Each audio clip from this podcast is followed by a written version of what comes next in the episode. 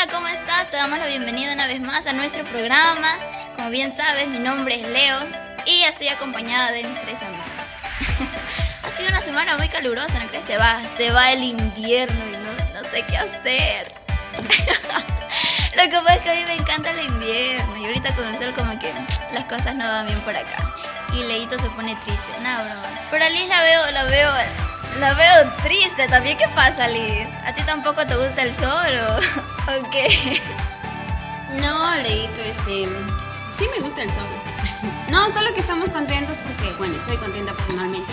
Se acerca la primavera, estamos en el mes de la juventud y es Ah, un sí. mes muy bonito y estoy muy contenta por eso. También un poco triste, ¿no? Porque se va el invierno, como que a mí me gusta el frío y a la vez me gusta el sol, o sea, ahí estoy en...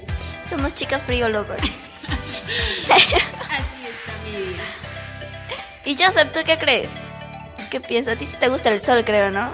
Estoy el súper único. contento, estoy súper, súper, súper, súper, pero mega contento Aquí- con el sol. aquí Joseph está en más su gloria. helado, más chocolate, puedes salir sin tanto, a- ¿cómo consentirte más ahí como, como que en- enchompado, un montón de, de cosas encima. Ah, no Me te gusta más- lavar la ropa, ¿no? Ya te descubrimos, ya. No de lavar.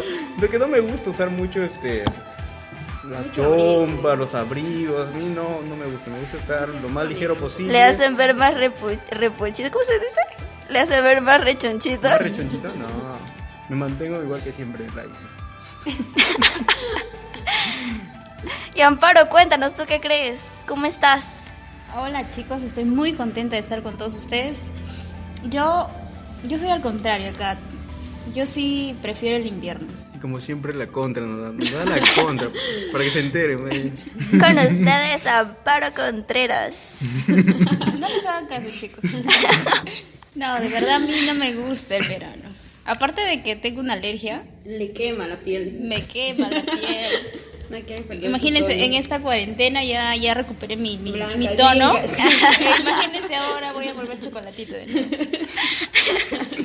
No, pero yo creo que ambos climas tienen su lado bueno, pues, ¿no? Hay momentos en que el invierno puede ser lindo, precioso, pero me quedo con el verano, de verdad. me quedo con el verano, con la mañana de verano. Bueno, se va el invierno, llega el- la primavera, luego luego el verano y Qué bueno que sepa las estaciones, Leo. y nuestro Sí, sí. Pero el programa de hoy se pone se pone frío, ¿no? Se pone Algo Escalofriante. serio. se pone algo escalofriante. Si tienes unos audífonos cerca, póntelos y no te despegues que este programa está prometedor. El día que temo, yo en ti confío. Salmos 56.3. ¿Qué es el temor? Bueno, el temor es una emoción. Ya. Liz, ¿qué es el temor? Para mí el temor es una sensación. Sensación, una emoción, Un sentimiento, ¿no? sentimiento. Ya, vamos a ver. Ya, yo sé que el temor es una sensación desagradable, una emoción, ¿no? Que surge de manera natural, antes de percibir, no sé, algún, algún peligro o algún daño, ¿no? Cuando sentimos temor, nuestro cerebro hace que reaccionemos una de tres formas. O bien huimos, o nos paralizamos, o lo enfrentamos, ¿no? Que eso es lo mejor que podemos hacer. Cuando sentimos miedo, por ejemplo, nuestro, nuestro corazón empieza a latir muy rápido, los ojos se nos agrandan, sudamos frío, como que vamos sintiendo esa adrenalina, ¿no? Se nos pone la piel de gallina y todo, como que, qué feito. Pero es, es algo natural, pues, ¿no? El temor juega a veces, o bueno, yo considero que juega a veces como que a nuestro favor y a nuestra en contra. ¿Cómo? Por ejemplo, eh, reaccionamos rápido. A nuestro favor, si reaccionamos rápido cuando percibimos algún peligro. El perro te está correteando ahí y tú, tú tienes miedo porque ya te diste cuenta que es un perro, un pitbull todavía y uno grande que está con la boca abierta y quiere morderte. Y por ese miedo que sientes como que te, se te prende el poquito y, y corres, pues, ¿no? La picas, la picas y corres, corres, corres para que no te, no te atrape, pues, ¿no? Y, y el temor que va, en nuestra- que va en contra es cuando nos quedamos en shock, ¿no? Como que, ponte que el mismo ejemplo, se acerca el mismo perro, pero tú no haces nada, te quedas como que, ¿qué hago? Y te, queda, te quedas como comida del perrito. Pero nuestros temores, o sea, van cambiando conforme a nuestra edad, ¿verdad? Ah, eso sí. Claro, de porque cuando hecho. somos niños, creo que tenemos, lo tememos algunas cosas, pues, ¿no? Yo, por ejemplo, le tenía miedo a la oscuridad. No sé si Liz o Amparo habrán tenido miedo, de repente no, no tienen. Valiente total. Qué bueno, ¿no? Pero los niños generalmente que he escuchado lo tienen miedo a eso, ¿no? O algún, o algún peluche de repente, ¿no? Ah, Cuando le dices algo, de repente por ahí este, la, la mamá o el papá le dice, ¿sabes qué? Hace esto, o va a venir tal, o el cuco, o se le va a presentar a alguien. Al payaso, al payaso. O el payaso, o y- ya, pero utilizan el temor como un arma, ¿no? Para que el niño obedezca. Sí. Y eso le causa traumas. A la larga, no la larga, sé. pero trauma. Puede que te cause algún tipo de, de trauma a la larga. Claro. Tenemos miedo a algo real o algo que podemos ver, como decías tú, o también o algo imaginario, ¿no? Algo que nos imaginamos. Ah, claro, como cuando después después de ir al cine y ves una película de terror, o sea, no tienes miedo ahí, no hay ningún peligro ahí, pero En llegas a tu noche, casa, en la noche. llegas a tu casa, estás en tu cuarto y como que, No ¿quién sé, estará detrás de la puerta? ¿Quién o estará en el baño? Porque suena eso, ¿no? Y todo, eso, esos, esas cosas, esa sensación de que alguien está contigo. Miedo a algo que no vemos, ¿no? Algo que solamente nos imaginamos. Nos produce miedo lo que desconocemos. Lo que no tenemos, lo que no sabemos. Porque, o sea, Claro. a eso, bueno. O sea, cuando tú no sabes algo eh, que puede estar en un lugar o qué sé yo, le, le tenemos a eso, creo, miedo, ¿no? Claro. Pero considero que, que lo peor que puede hacer el temor en nuestra vida o la consecuencia que puede causar, lo peor que puede causar, es, es limitarnos a hacer ciertas cosas y terminamos no intentándolo, ¿no? Solamente por, por tenerle miedo a eso. A hablar en público. Ah, Uy, yo le tengo temor. pánico a eso. ¿Le creen? Mira, estás delante de un micrófono. No sé, no sé qué, no sé qué opinará, no sé qué pánico. Maestra, maestra de niños, todos los domingos ahí está en las clases y Aunque- le tiene aunque miedo no al parezca, público. Sí, sí le tengo miedo. Cambio de colores. Eh, Me pongo nerviosa. Público, a ver, no sé, es depende de cada uno, pues, ¿no? Si lo tiene miedo o no. Bueno, en el caso mío, tal vez cuando, es- cuando era más, más pequeña, adolescente tal vez. pero- Era, era más, eras más tímida. Sí, cuando era más, más pequeña. Cuando ya estuve en tercero, cuarto de secundaria, como que ese temor se me fue. Mm, normal, salí a exponer, este, contar historias, Así, así de la nada. Yo dar por- discursos. Normal, no, no había un temor más, este, al contrario, yo era de que si nos ponía todos ahí a la misma fila para poder este, responder lo que la profesora preguntaba o, o no sé, ¿no? Y yo era la que se ponía como que un paso más, hablar así, discurso total, o hacer teatros y todo ahí. Ah, le, le llegó a encantar en todo caso, ¿no? Le iba a gustar ya exponer, hablar en público. Sí, Ah, no sí. sé, ustedes, este... Yo era lo contrario. Ella se acercaba, yo empujaba a mis amigas, te toca a ti, te toca a ti. yo después, yo después, y así, tocaba la sirena, ya me salvaba, uf, me salvé. decía. No, yo sí le tenía pánico. En los trabajos grupales, yo hacía el trabajo, yo decoraba, yo hacía todo, con tal que los demás salgan a exponer. con tal de no hablar. Con tal de no hablar. No, pero, pero en mi caso, yo por ejemplo, le tenía pánico a hablar en público hasta los, ¿qué será? 17 años. Que por el- cuestión de trabajo, porque tenía que vender, tenía que aprender a hablar con las personas. O sea, yo a la fuerza tuve que aprender a, a dejar los temores delante del público porque me costaba bastante. Y creo que de repente hoy en día todavía me cuesta ciertas cosas. Pero en esa época, para superar lo- lo- la timidez que tenía y el temor a, a relacionarme con las personas, pues lo, lo tuve que superar como que, a la- como que a la fuerza.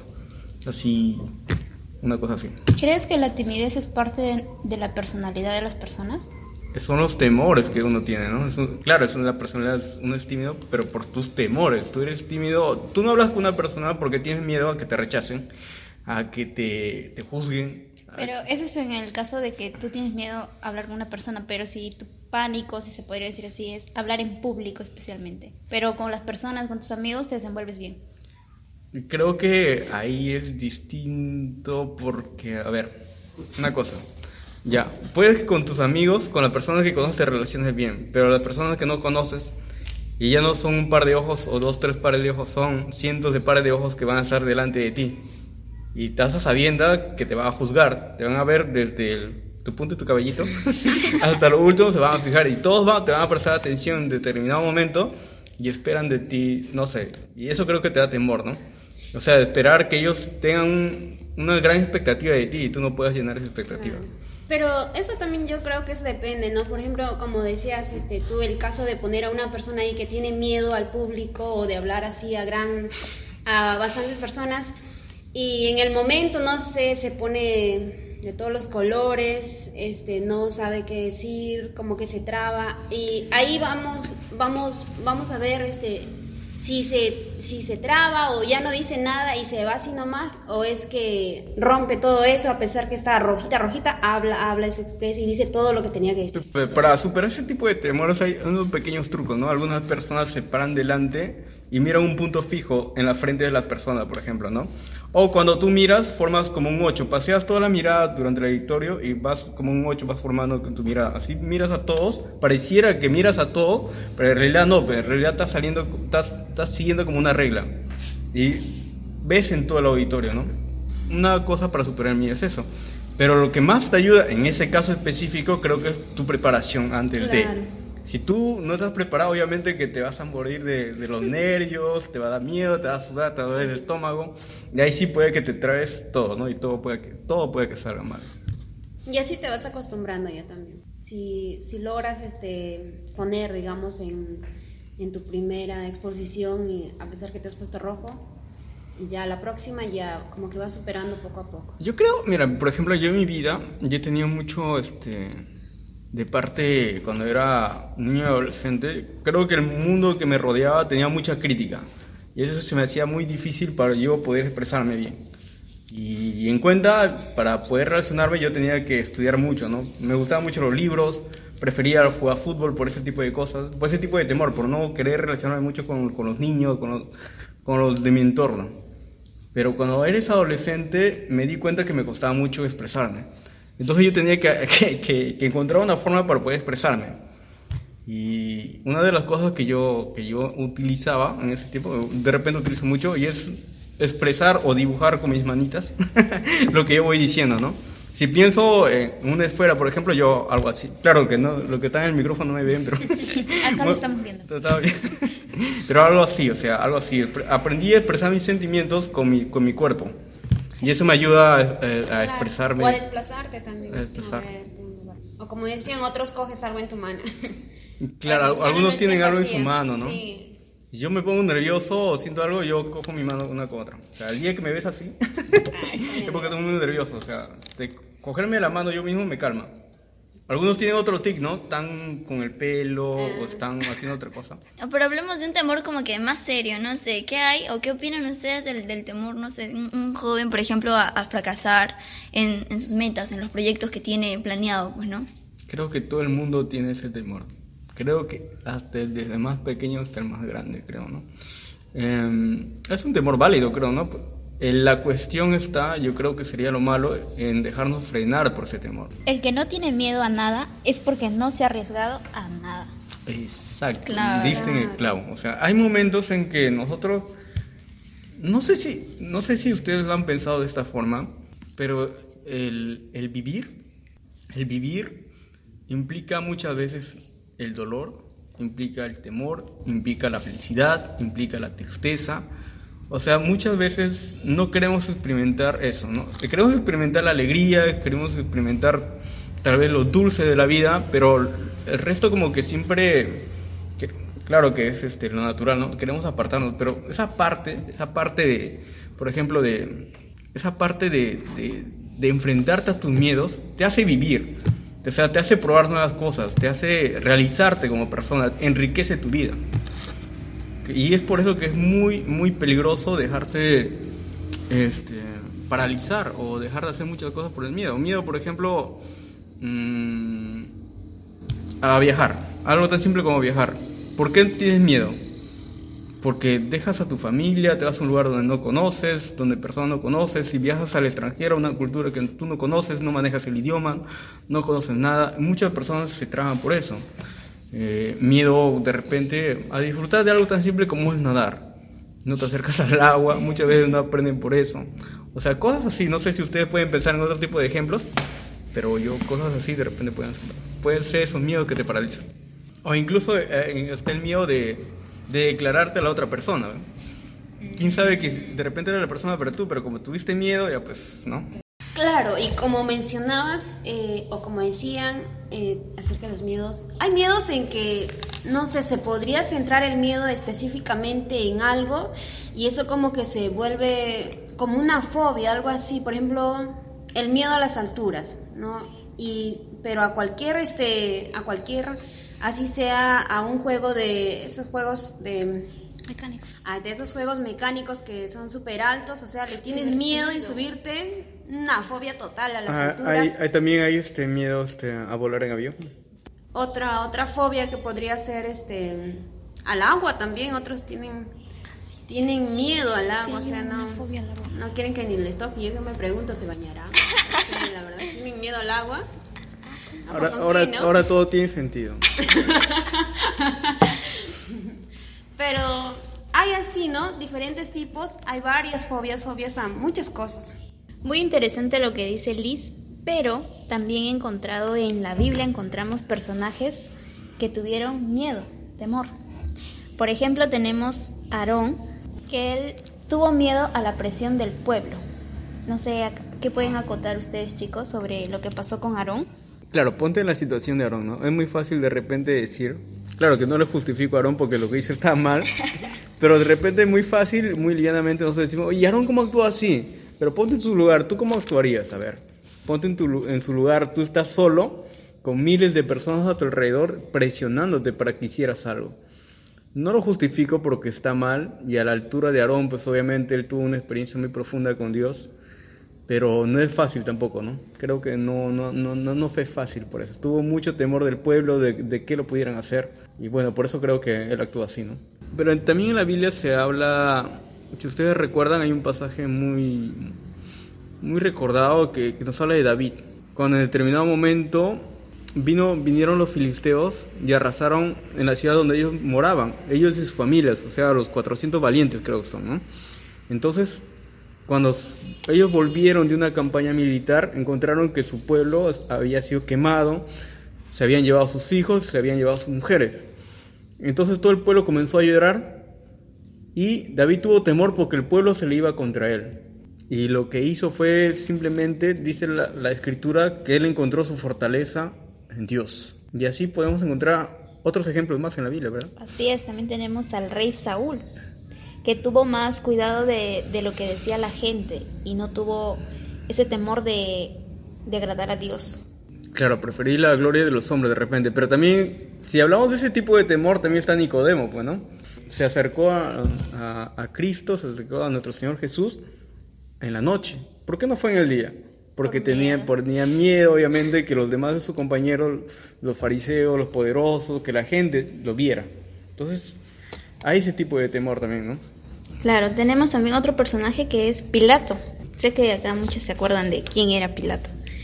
Tenía la autoridad y también sabía él que Jesús era inocente, pero la presión del pueblo hizo que, que lo sentenciara Jesús a muerte por el, porque le dijeron, ¿no? Como que una amenaza por ahí que se iban a quejar ante el César.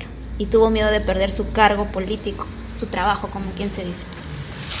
A ver, tenemos también, por último, a Pedro, que en la última cena dijo que él no iba a negar nunca y no iba a fallar a, a Jesús. Pero ¿qué pasó en el momento? Lo negó. Y lo negó por miedo a que le pase lo mismo que estaban haciendo con Jesús, que lo arresten, que lo golpeen, que lo crucifiquen.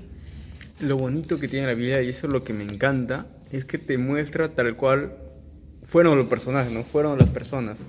Te muestra el lado valiente, te muestra el lado de, de- de donde su fe está en lo máximo, si quieres decirlo así, el más máximo nivel, pero también te muestra la fragilidad que tiene una persona, ¿no? Sus debilidades, Nuestra- sus las debilidades, ¿no?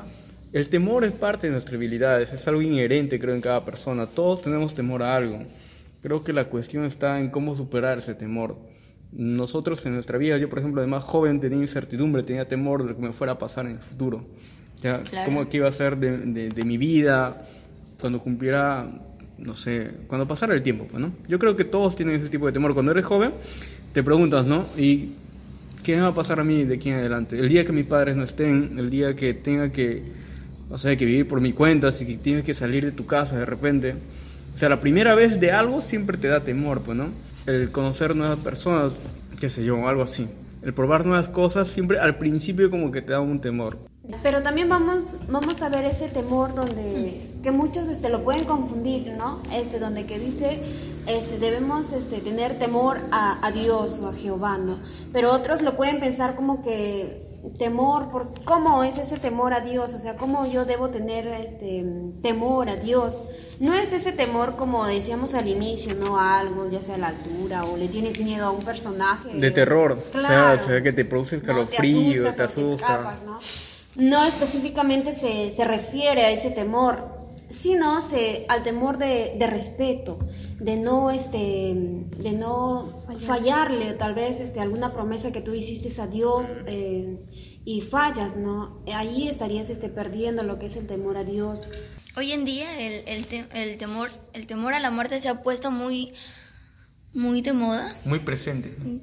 Está muy presente en nuestra vida. Creo que el temor a la muerte hoy en día, cuando salimos, casi respiramos el miedo en las calles. Vemos a las personas con temor cuando tú te acercas. Cuando de repente es simplemente por la misma coyuntura mundial que, que existe, ¿no? De la enfermedad que todos sabemos que, que está, ¿no? Y vi- vivimos con temor este, a la muerte.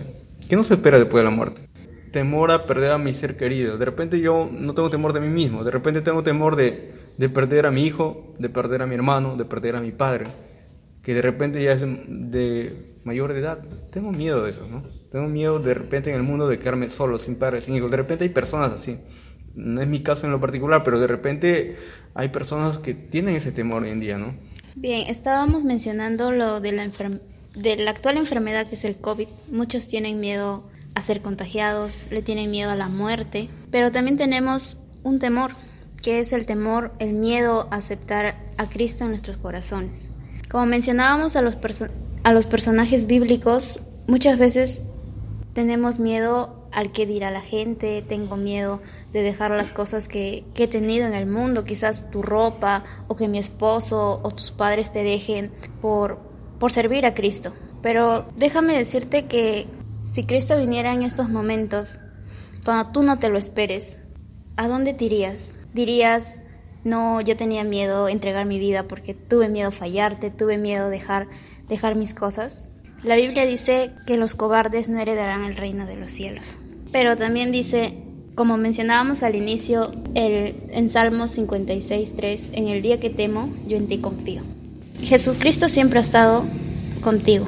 Aún en ese momento quizás has estado enfermo ahora por todo lo que estamos pasando o has tenido problemas, te sientes solo. Déjame decirte que, que Dios, Dios te dice que no temas, que en Él confíes, que aún en el día malo Él va a estar contigo. Por eso te invito a que le entregues tu vida a Dios. Con Dios todo es diferente, todo temor se va, todo es distinto. Por eso te invito a hacer esta oración con nosotros. Quizás te encuentres en el trabajo, te encuentres estudiando, pero ahí solo inclina tu rostro y, y, repite esta oración con nosotros. Dile, Señor, tú sabes por todo lo que he pasado, sabes mi situación, por todos los problemas que he pasado. Quizás te encuentres ahí enfermo, dile, Señor, yo tengo esta enfermedad. Toda esta situación que hay me asusta, tengo miedo a enfermar, aún tengo miedo a salir de casa, no sé qué hacer. Dile, Señor, yo sé que tú eres mi confianza, que en ti no debo tener temor de nada porque tú estás conmigo como un poderoso gigante. Ayúdame, Señor. Yo te entrego mi vida hoy. Sé que quizás he tenido temor, he tenido miedo al que dirán los demás, el miedo de dejar mis cosas del mundo. Pero hoy, Señor, quiero entregarte mi vida. Quiero servirte de corazón, Señor. Ya no puedo más con todo lo que estoy pasando. He, pensado, de repente has pensado ahí quitarte la vida por un temor que has tenido o alguien te ha dejado, cuéntale eso al Señor. El Señor te está escuchando. Cuéntale todo lo que has pasado. Ahí el Señor está ahí a tu lado escuchando tu oración, consolándote, diciéndote, hijo mío, yo siempre he estado contigo. No temas que yo estoy contigo. Solo tienes que orar y decirle con todo tu corazón que vas a entregar tu vida al Señor. Ahí queremos orar todos juntos por ti. Tú sigue orando con tus propias palabras. Señor, te pedimos, Dios mío, por ese adolescente, por ese joven, Dios mío, que está oyendo este podcast, Señor. Llega a su vida, Dios mío. Obra, ayúdale. Tú conoces su situación, por los problemas que está pasando, Señor. Ayúdalo, fortalece a su familia. Quita todo temor de su corazón, Señor. Dale la paz que solo tú puedes dar, Dios mío, porque tú eres un Dios poderoso. Ayúdale, Señor que hoy van a entregar su vida a ti, quizás tienen miedo, tú conoces sus temores, tú conoces la situación por la que pasa ellos, sus familias, Dios mío, pero sabemos que tú puedes hacer algo maravilloso y grande en cada uno de ellos, Señor. Hoy ponemos en tus manos sus vidas, Señor, obra de una manera muy especial en cada uno de ellos, Señor. Que todo lo que hemos hablado sea de gran bendición para ellos, Dios mío. Te damos gracias porque sabemos que tú has hecho algo especial, que tú has llenado ese corazón de tu amor, de tu paz, Señor. Gracias, Dios mío, te damos, Señor. Amén. Llegamos al final de este episodio. Si has llegado hasta aquí, pues nos alegra que lo hayas hecho. Espero que de verdad haya sido de bendición una vez más este programa y no te olvides que el próximo episodio igual te estaremos esperando a la misma hora y con las mismas ganas. No te olvides de compartir, comentar, darle like y ahora estamos en Spotify. También puedes seguirnos por esa plataforma.